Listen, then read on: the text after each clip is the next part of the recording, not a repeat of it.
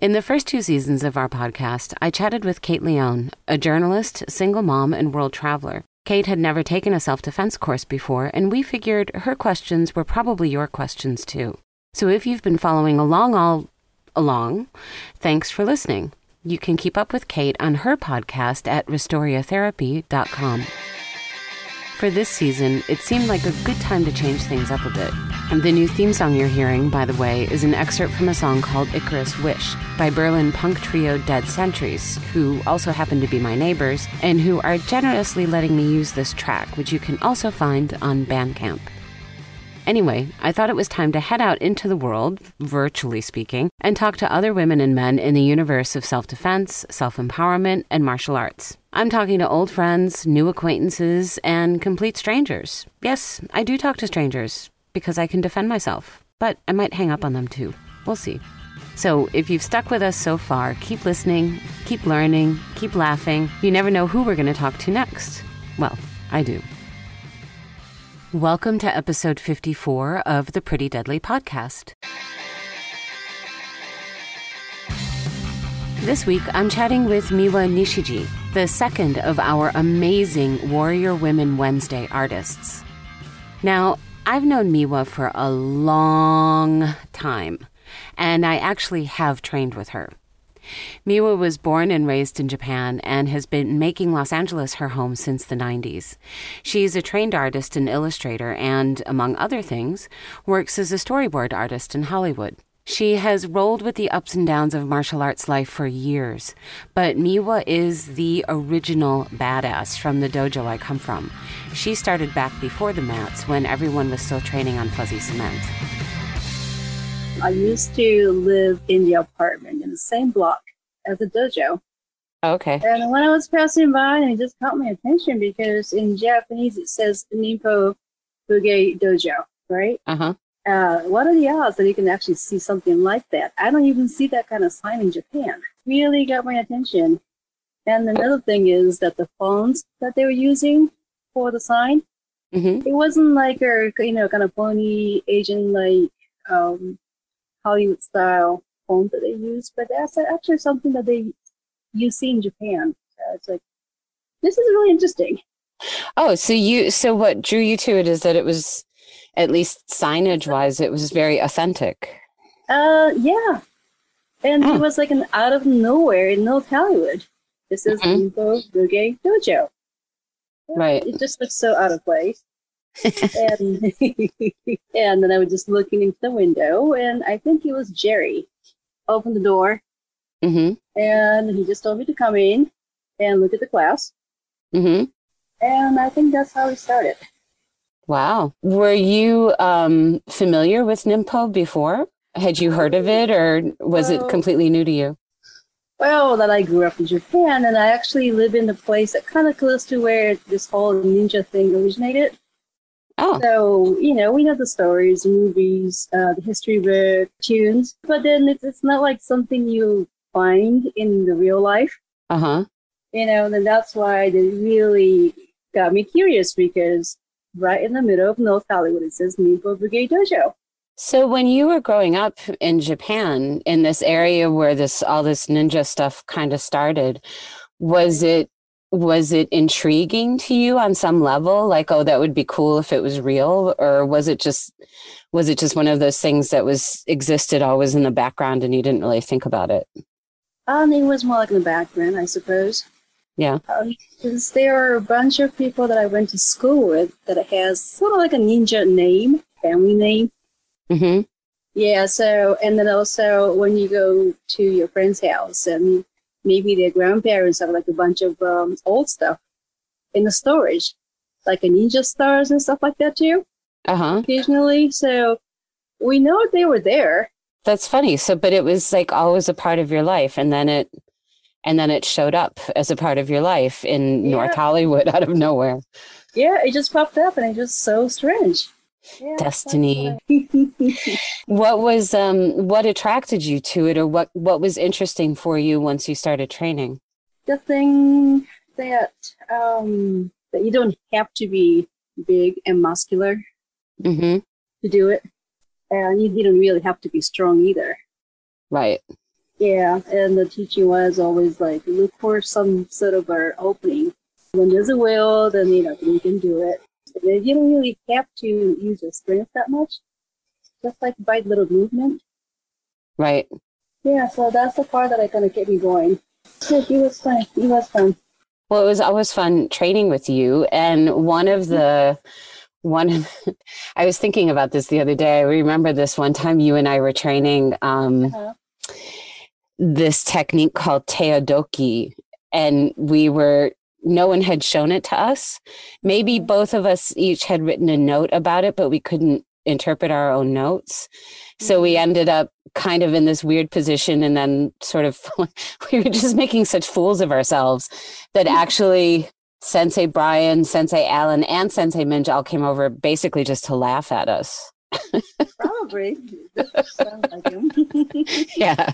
Watching us struggle to figure it out and just finding it highly entertaining. Yep, yep. But one of the one of the things that was always cool about your training so, for people who listen to this, what they don't know is that we train with um, actual manuals with the names of the techniques and we write notes, but you always illustrated yours and rather than writing out words. Uh, yeah, it's just because when I write things down, the next time I open the note, I just don't remember. Know, right, like that story I just told. Yeah. Yeah, you can say like put the right hand over the shoulder or something like that but then mm-hmm. when I try to do the same thing, I just can't repeat it. Right. Yeah, so I just started making some quick drawings here and there. Right, but you have beautiful illustrations. I mean, quick drawings for you. My drawings were stick drawings. Your drawings are like beautiful perspectives with arrows and, you know, 3D and all kinds of cool stuff. Oh, I took um, notes first. Okay, you took notes first, but let's yeah. let's. I'd like to ask you a bit about your art and and your drawing. Did you go to Los Angeles to study art? Uh, no, not really. I really didn't have any plan. It's just the year the school that I went to when I finished my first two years, and they had art department. Mm-hmm. We had one person in there, so they were actually looking for somebody who can be in there. And I took uh, maybe a one or two art classes so that I can get some points. And I got A. Oh. And then I thought, oh, hey, this is easy. And, you know, it's being an art major sounds kind of fun. well, the back then I didn't know how hard it was to just get a job afterward. Yeah. Yeah. So that was a throwback, but it was accidental. I think that's really need to be. I think that's what happens to everybody who becomes an art major. Like this sounds fun, yeah. and then reality hits after you graduate. Yeah, it is fun, but then you can't really make any money. Yeah, but you yeah. work sometimes as a storyboard artist. How did that happen? Uh, let me see. Either that I was hired to do some drawings for the, this particular productions for the horror movie, Mm-hmm. And uh, I don't know if we really get paid that good on that one. Mm-hmm. Afterwards, I think it's like a word of the mouth. Uh, the people I used to work with, whenever they start working with a different production company, and they just call me up, and I think that's how it happened. So just sort of fell into it. Do you enjoy it? Yeah. Only thing is, like for some reason, the people always calling me or working for the horror movie, which I don't really like. Yeah. Yeah, so I didn't really watch all the movies that I worked for. I just got the credit. Um, I read the script. Mm-hmm. I did the drawing and I gave it to them, and I don't really watch it. what is it that you don't like about the horror movies? Um, the people's always screaming. so you know, when you're drawing pictures, it's like people screaming in a different way, different angle men screaming, women screaming, kids screaming. They all just everybody's getting killed. Yeah. So you know. Did you know that um, every year with Pretty Deadly, I we do a, a workshop with a horror film festival here in Berlin. Oh, you do. yeah, but what we do is we take scenes from horror movies and then we uh-huh. work out what the defense would be. Ah, okay. So it's the film festival is called Final Girls Film Fest. Uh-huh. Um, because you know the final girl who who survives or is killed in horror films, uh-huh. um, and it's focused on uh, female produced uh, horror movies. Okay. So it's really fun. It's really really fun to watch these movies and look at these Uh-huh. scenes and then work out what the what the defense would be. But what's really remarkable is how much stabbing there is. Yeah, it's, it's a lot of stabbing. It's either Yeah. or yeah, people slashing each other all the time. Yeah, it's really so that yeah, the first one that we did, um, I was looking at classic, you know, just like horror classics, you know, like Nightmare on Elm Street kind of stuff. Uh-huh. And because that I one, I don't know how you can actually get out of it because you're in the green. Yeah, well that I only did that one for fun. I did like the scene with the where his claw hand comes up in the bathtub. You know, we did we focused on that a little bit because it was fun. Uh, But yeah, the rest of it, you know, you don't I mean, you just stay awake, I guess. That's your defense. But the um which is impossible. yeah, right. But for the other ones, um, you know, like Scream and Texas Chainsaw Massacre and all this stuff, Mhm. what I was looking for as I was putting these scenes together was some kind of variety because otherwise it's always kind of a sort of the same kind of defense. Uh huh. And it I hadn't ever really watched all of these in a row before. So I hadn't looked at the fact that, you know, it's like it's all that basically everybody always gets stabbed. Yeah, they like knives. They like machetes. Like to slash people. They do like to slash people, but it was really Yeah. frustrating because I was like, there's got to, I mean, really? Is, there's got to be more ways to do this just because I want more ways to defend, you know? Yeah, I know. Um, not much of a choice over there. I don't know why. Yeah. Weird. Yeah. Horror movies are always kind of made for the audience between maybe 20 to 40s male. Yeah. And then I guess like a bunch of people in that group just love to have knives in the movie, I suppose. Yeah. It's not that much fun from a defense perspective. And I guess from a storyboarding perspective really. either. The one good thing is that I can always use, use the same prop. That's true. So when you're working on these storyboards, uh, are you do you like kind of stand up and are you working with actors or are you imagining what the scene would be on your own? Um, usually when I do the job, they don't even know who is going to be playing what part. Mhm. So usually I work with either producers or directors or the writers. Mhm. And the first thing that I got to do is just read the script. Mhm. And if directors they have some time, they give me the sh- the shot list, Mhm. or they just pick the part that they want me to draw. And usually I start from there.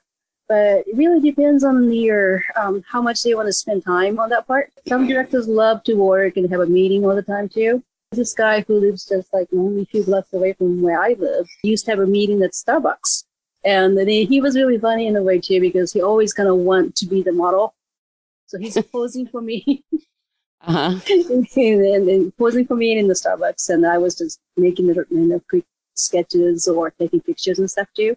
Uh-huh. And we didn't really order much coffee in there either. Uh-huh. But they just let us stay for like about an hour, two hours. But you know, some directors they just don't want to spend too much time. They just said, just do this part. Um, this is the kind of camera we're going to be using, and just do the shot list of. We'll make the shot list of your own, and if you don't like it, we just gonna do the retake. If you could work on any movie or any genre of movie, ideally, what would it be? Um, I like comedy, Okay. and it is in a way easier if it's not slapsticks kind of stuff. It's really stay in the room and talking to each other. What about a martial arts movie? Wouldn't that be cool? That would be kind of cool too. But then in a horror movie, sometimes they want you to do some martial art kind of stuff too. Oh, really? Which, yeah, with a knife. Uh, yeah, of course. Always with a knife. yeah. yeah. Yep. Have you found that your martial arts training has been helpful to you as a storyboard artist? Um, in a way, but then actually, I kind of got carried away one time when I was working on this movie, and there were there were uh, three bad guys who were attacking people all the time, of course with knives. Hmm and uh, I kind of got into it too much, and director kind of had to stop me because I'm just making them look good attacking people. Oh, you were you were getting into their attacks. yeah, so I was just getting too much in detail and make them look kind of cool instead of the people who are, you know, I'm supposed to be, you know, Sympathetic towards, yeah. yeah, the people who are being attacked. Uh-huh. and fighting back. Yeah, so Oops. in, a way it did help, but then they, it, I just tend to overdo it myself. You know, so Right. Right. Why do you think that was? Were you working on knife stuff in the dojo at that time? Um, no, I think I just got carried away because they just gave me a some freedom. Um, whereby you know it, the sequence can be done in any way, and Mhm. if you have any martial art background, just use it and make it kind of cool. But then I just made it kind of cool to the bad guys. Right, right, right. Yeah, Right. because he really wasn't a fighting back part yet. Right. And also they're the ones with the weapons. So there's more stuff to do. Yeah. Yep, yep. You've trained with a lot of different kinds of weapons. Do you have a weapon that you particularly like, a favorite? Um, hmm, maybe a stick. The hanbo or the roshakubo? Um, any stick. Any stick. because that's how badass you are. any stick. Any stick Um, and I can turn it into a weapon, no problem. Oh, any you know any stick that I can find.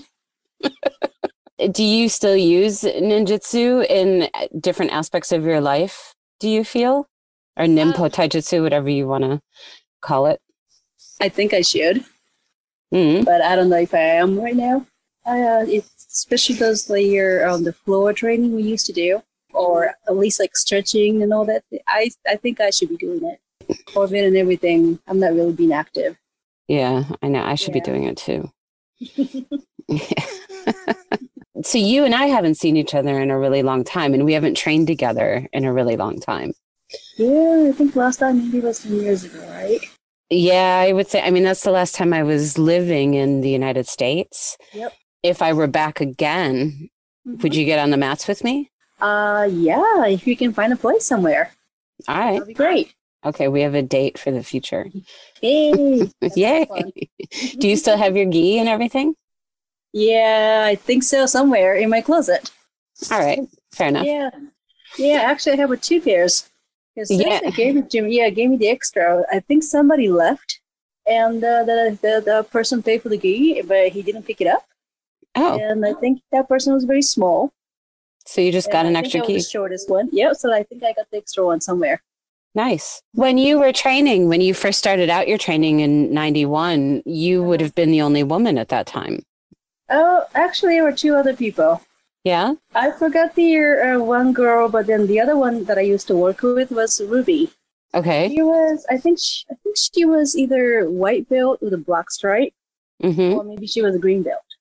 Okay. Well, that's a long time ago because that's when Brian was in green belt and Alan had blue belt. Alan had a blue belt. Gosh, that was a really long time ago. That was a long time ago. Yeah. Yeah, so the Ruby was the one that I think she was the one who was um, instructing me. And I think she stayed for good two or three years afterward. And then I think there was Jasmine. She used to be in the kids class. Yeah, I trained with Jasmine too. When you were learning the names in Japanese, um, Mhm. were they did they make sense to you or did they were they just like who are these crazy people with these dumb names? Sensei Minch gave me a Japanese textbook. I think it was the only copy he had. So initially, I think he called on my first day. He showed me the Japanese textbook and asked me like, "Is this what really says in English version of it too?" So I look at it and it was pretty much exactly the same thing. Okay. So when you've been back to visit your family after you started training in Nimpo, did you tell them that you had started? And were they like, oh, did they reveal themselves as secret ninja all along, like other people in your neighborhood? uh, they said that you're just kidding, right? oh, really? Yep. There are a few people still sticking to the training, but they don't really call it like ninjutsu. I think they probably just call it like taijutsu. Right. And I don't know. Maybe they're being kind of secretive. It's I never really heard of it. Yeah, I think um, I think when Hatsumi Sensei started calling it um, ninjutsu, and then it became this big federation, and then Tanemura with Genbukan, and you know, I think that also turned some practitioners away from these kind of like categories Mm-hmm. and went because I, I see more and more people actually just referring to it as taijutsu. Mm, okay. Um, even even I mean I know Sensei Minj started calling it that, and then also to kind of separate himself from the Genbukan and and uh, Bujinkan. But I I've started to see that elsewhere as well. You know, as I travel around and I meet other martial artists, mm-hmm. um, I see more and more people who seem to just prefer calling it taijutsu.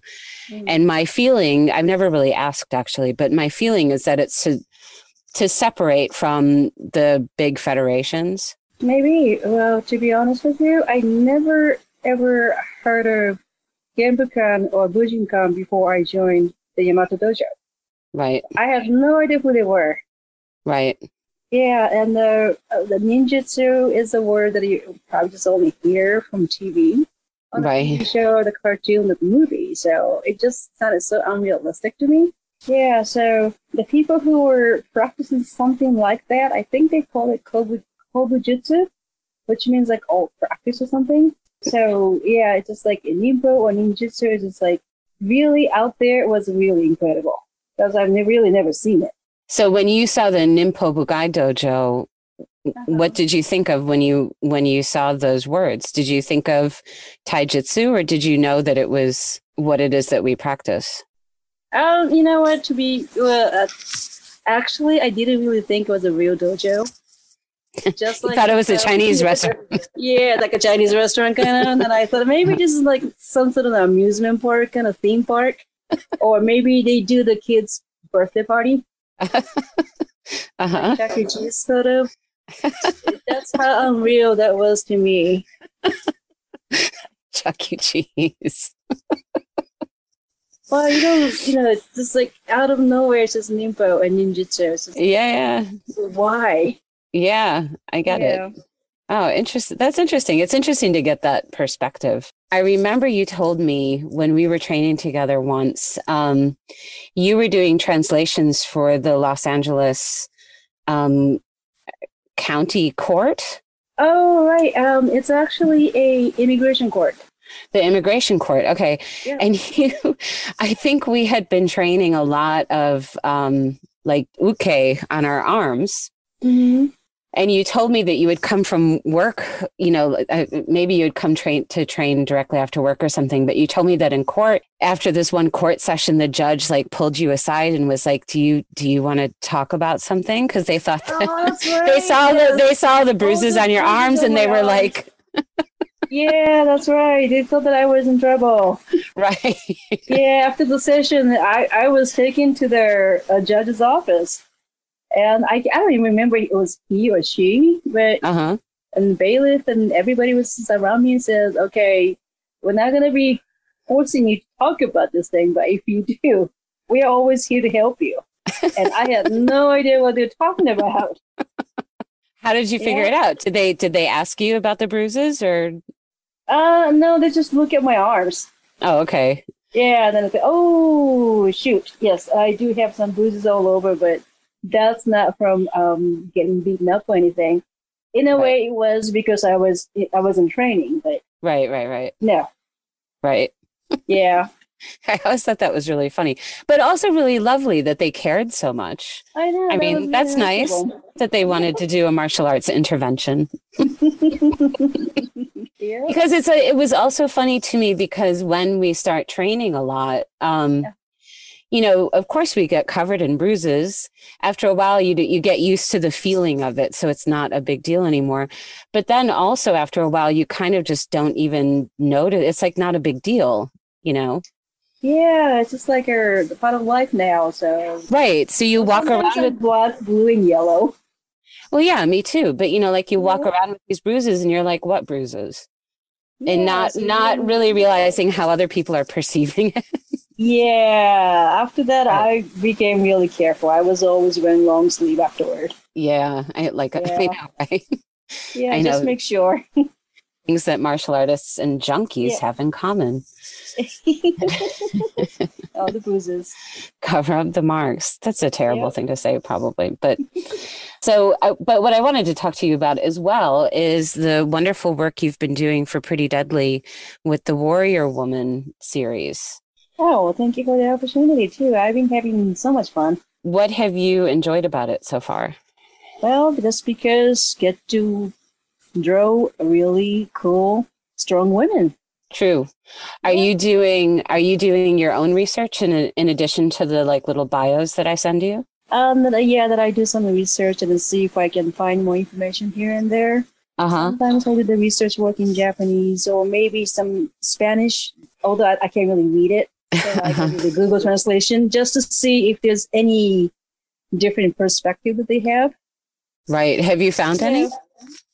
Um, in the French site, sometimes they have something kind of interesting, a little bit more detailed information. It feels like. Right. Oh, that's really fascinating though. Yeah. And you've done a great job of finding the weapons that a lot of these women used.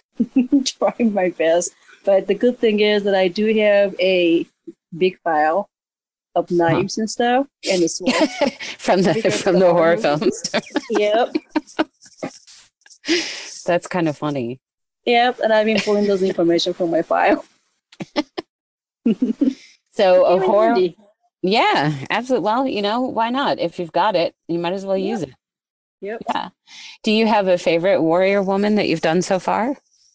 Um, let's see. I mean, I, I like all of them, and some people I just never heard of before. Mm-hmm. Who was my favorite? There were some few people there that I didn't know about, and I was very, very interested. It's just because that I, it just you don't really hear about those women at all. Right. Right. Yeah. The one that I really got me interested was a Queen Nanny. Right. Yeah. She was fascinating. Yeah, the Queen Nanny is I think I've heard of the name maybe once or twice before, Mm-hmm. but not much in detail. I mean, the Queen Nanny sounds like uh, somebody's grandma, kind of. Right. So I really didn't pay too much attention to it before.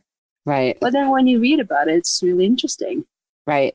I think one of the things I, what I liked about Queen Nanny and, and quite a few of the other women, um, especially women who were rulers, um, Mhm. is their, their strategy.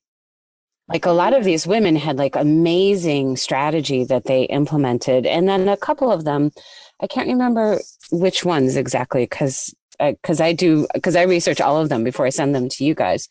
Um, but a couple of them were also incredibly progressive about women's rights. Yeah, and then think about the, the time that they lived. Right. I mean, Yeah. Right. Some of them from, you know, from like, you know, 100 AD or something. And, and yeah. women who were making sure that the women that they were protecting were, had um, land rights or Mhm. inheritance rights, Mhm. that men were punished for raping women.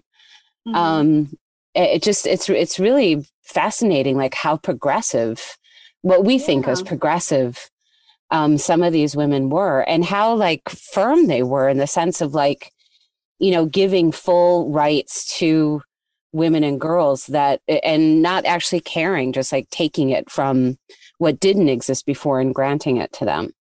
It's it's it's really fascinating because we have so much so much of history is told through you know these male uh, a male perspective and that land rights were masculine and and family lineages are masculine or patrilineal and you know ownership and and and all of this stuff and so many women actually turn that on its head Yeah, and when you think about it, it's like 50% of the population are women.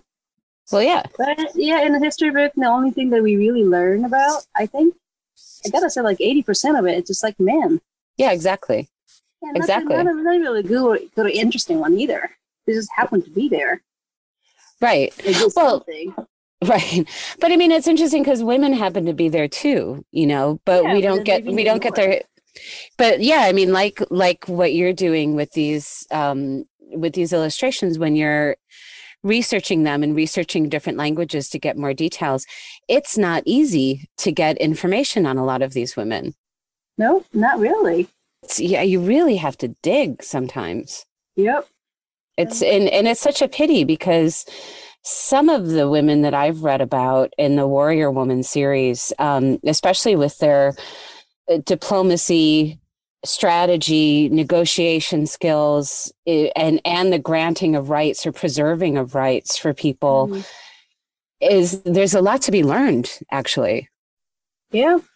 There are some structures that are just really um, really strong and fantastic structures that then were often wiped out because of colonialism or you know some other dumb man thing. Yeah like the year um that lady muhu muhu musa? Right. I never heard of her before.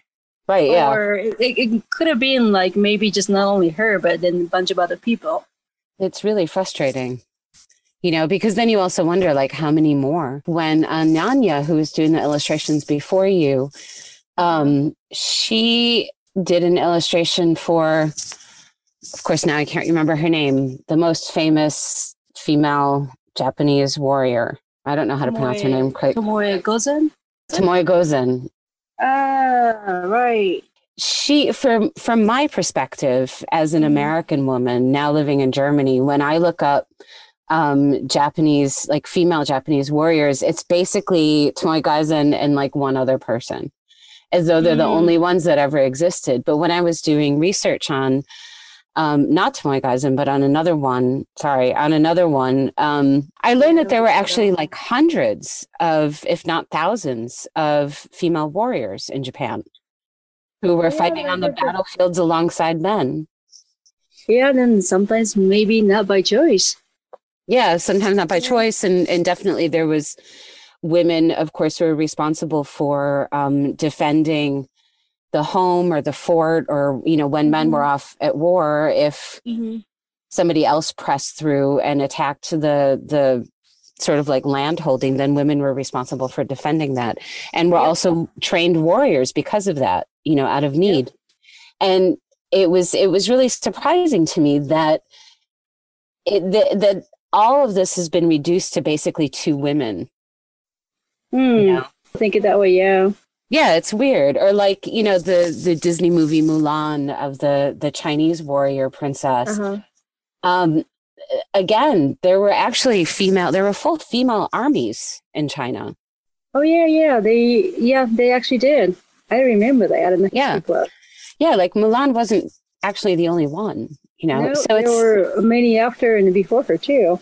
Yeah exactly. So and the idea that women have been forming armies um, and militias for which have who have been very very powerful mm-hmm. um, for thousands and thousands of years that somehow we don't get to hear about.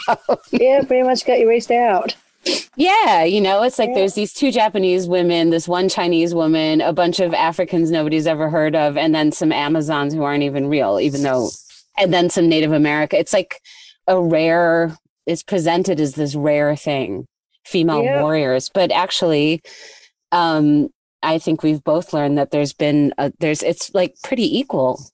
Well, when you talk about Japan, and what that's what the naginata was for. Right. It was the the weapon that the women can use too, and they were trained to do so. And you mm-hmm. know, I think even back in the days in, in the in the school for the girls, they used to train the girls for that. Oh. Well, that's what I heard from my grandma, but I'm not really too sure. Oh, okay. Well, she said she didn't really like it, so. She said she did, she didn't like it. No, that's convenient when you're like, "Show me your naginata moves." No, I didn't really like it. no, she said it was painful. Painful. Yeah, painful. It was just like you have to be sitting down a lot too, and they are going to uh-huh. be hitting your shin. All right. A lot. Even with the shin guard, it was really painful. Okay. Yeah. So she didn't like it. She didn't right. take it, so she did. Take, she did take a class, but that was it. That's interesting, though. I didn't know that. But then your mother didn't have that same training. That was already gone by the time she was in school as like a yeah, normal thing. It gone. I think it was gone. And plus, my mom yeah. didn't really like sports that much. Oh, okay. Yeah, but uh, my uncle used to train in karate. Uh-huh. And he had four kids, and all the kids had a training too. And I think the best one so far was one of his daughters. Right. So she didn't right. really carry on, but she actually had the, I think she became the best in the dojo. Nice. Yeah. Yes. But then she got busy with other things, so she just left. But I'm pretty sure it's still staying with her. Right. Well, I think it stays with you. Your training. I mean, that's what I discover when um, when I'm teaching self defense, and if someone joins Pretty Deadly, and I usually ask people, "Have you had any martial arts training before?" Just so I usually because I want to know what to look for. And often people will say, like, yeah, I took a couple of judo classes or something as a kid, but I don't remember any of it. And then we start doing strikes, and those are the strikes that come out. Ah, you know, so it's like, remember. Yeah, like remembers. the body remembers, which I think is really interesting. You know, even just from like one or two classes when you're like mm-hmm. 12 years old, they still re- mm-hmm. they are still doing like karate style strikes mm-hmm. or they're doing some kind of taekwondo thing or whatever it is that they've learned, it's still there uh-huh. in the uh-huh. body. Yeah. Fascinating. Yeah, I think the younger the better. Yeah, I do too. Yeah. Yeah. But yeah. that being said, you know, I'm I'm I started uh Ninpo when I was 32. I mean, granted, I still train, but I feel like it stays with me.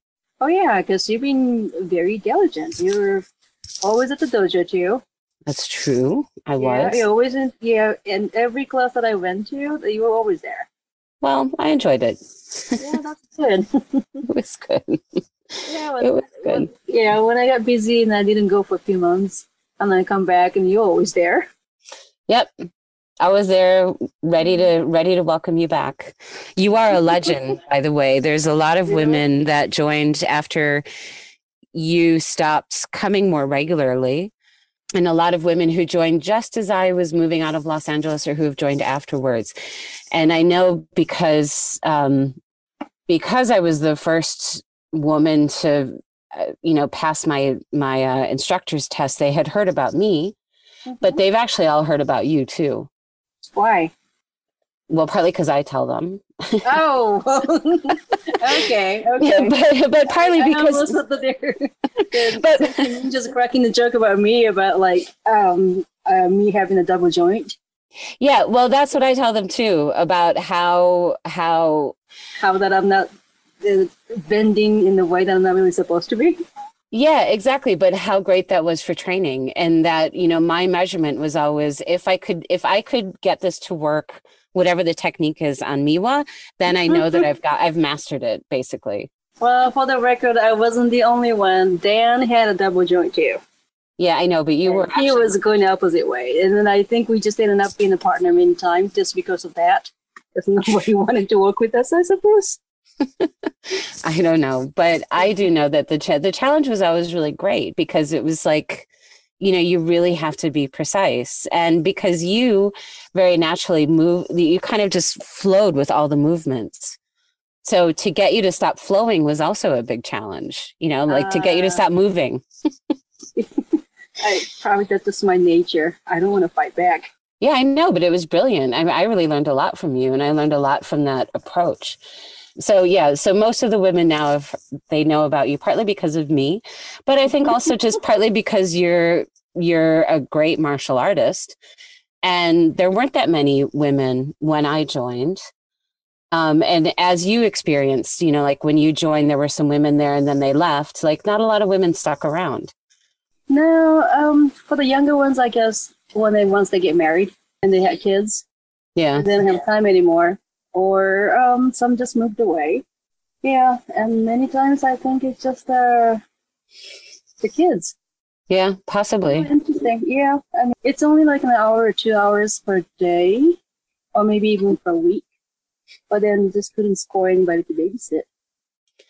Yeah, I think it's also just, I think some people feel like that's that's for this particular period in their life and mm-hmm. you know or that you know it's like well now i've you know i've done this aspect of martial arts and that's mm-hmm. okay and it's answered something in me and now i'm focused on this other thing which i think is great what i wish is that if people can recognize where the training has stayed with them mm-hmm. and how that might inform whatever it is they're doing now would be such a wonderful thing especially for women to see what benefits we get out of martial arts other than just like punching and kicking. Oh yeah, you know the favorite part? Hmm. Breaking fingers. I love That- that. That wasn't the, that wasn't the point I was trying to make. Yeah, I'm sorry.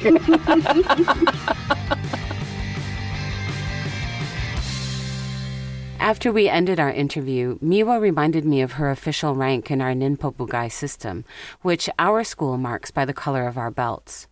Technically, I outrank her, but the truth is, she's been training longer than me. She has a deeper understanding than I do, and frankly, she's just better than I am. Also, she grew up ninja adjacent. Our teacher, Sensei Chad Minch, used to tell us that the belt is just a piece of cloth that helps us identify where someone is on the path. Miwa embodies this spirit more than any other martial artist I know. She trains for the pure joy of it, only for herself, and the measurement of her progress has nothing to do with belts or tests or certificates or ranks, but simply by the way the art makes her feel. But she's also a badass. You can see Miwa's Warrior Women illustrations on Pretty Deadly's social media. We post a new illustration every Wednesday, and Miwa will take us to the end of the year, helping us learn about real women in history who were warriors, strategists, diplomats, and queens. Check it out on our Instagram at Pretty Deadly Official and our Pinterest at Pretty Deadly Self Defense.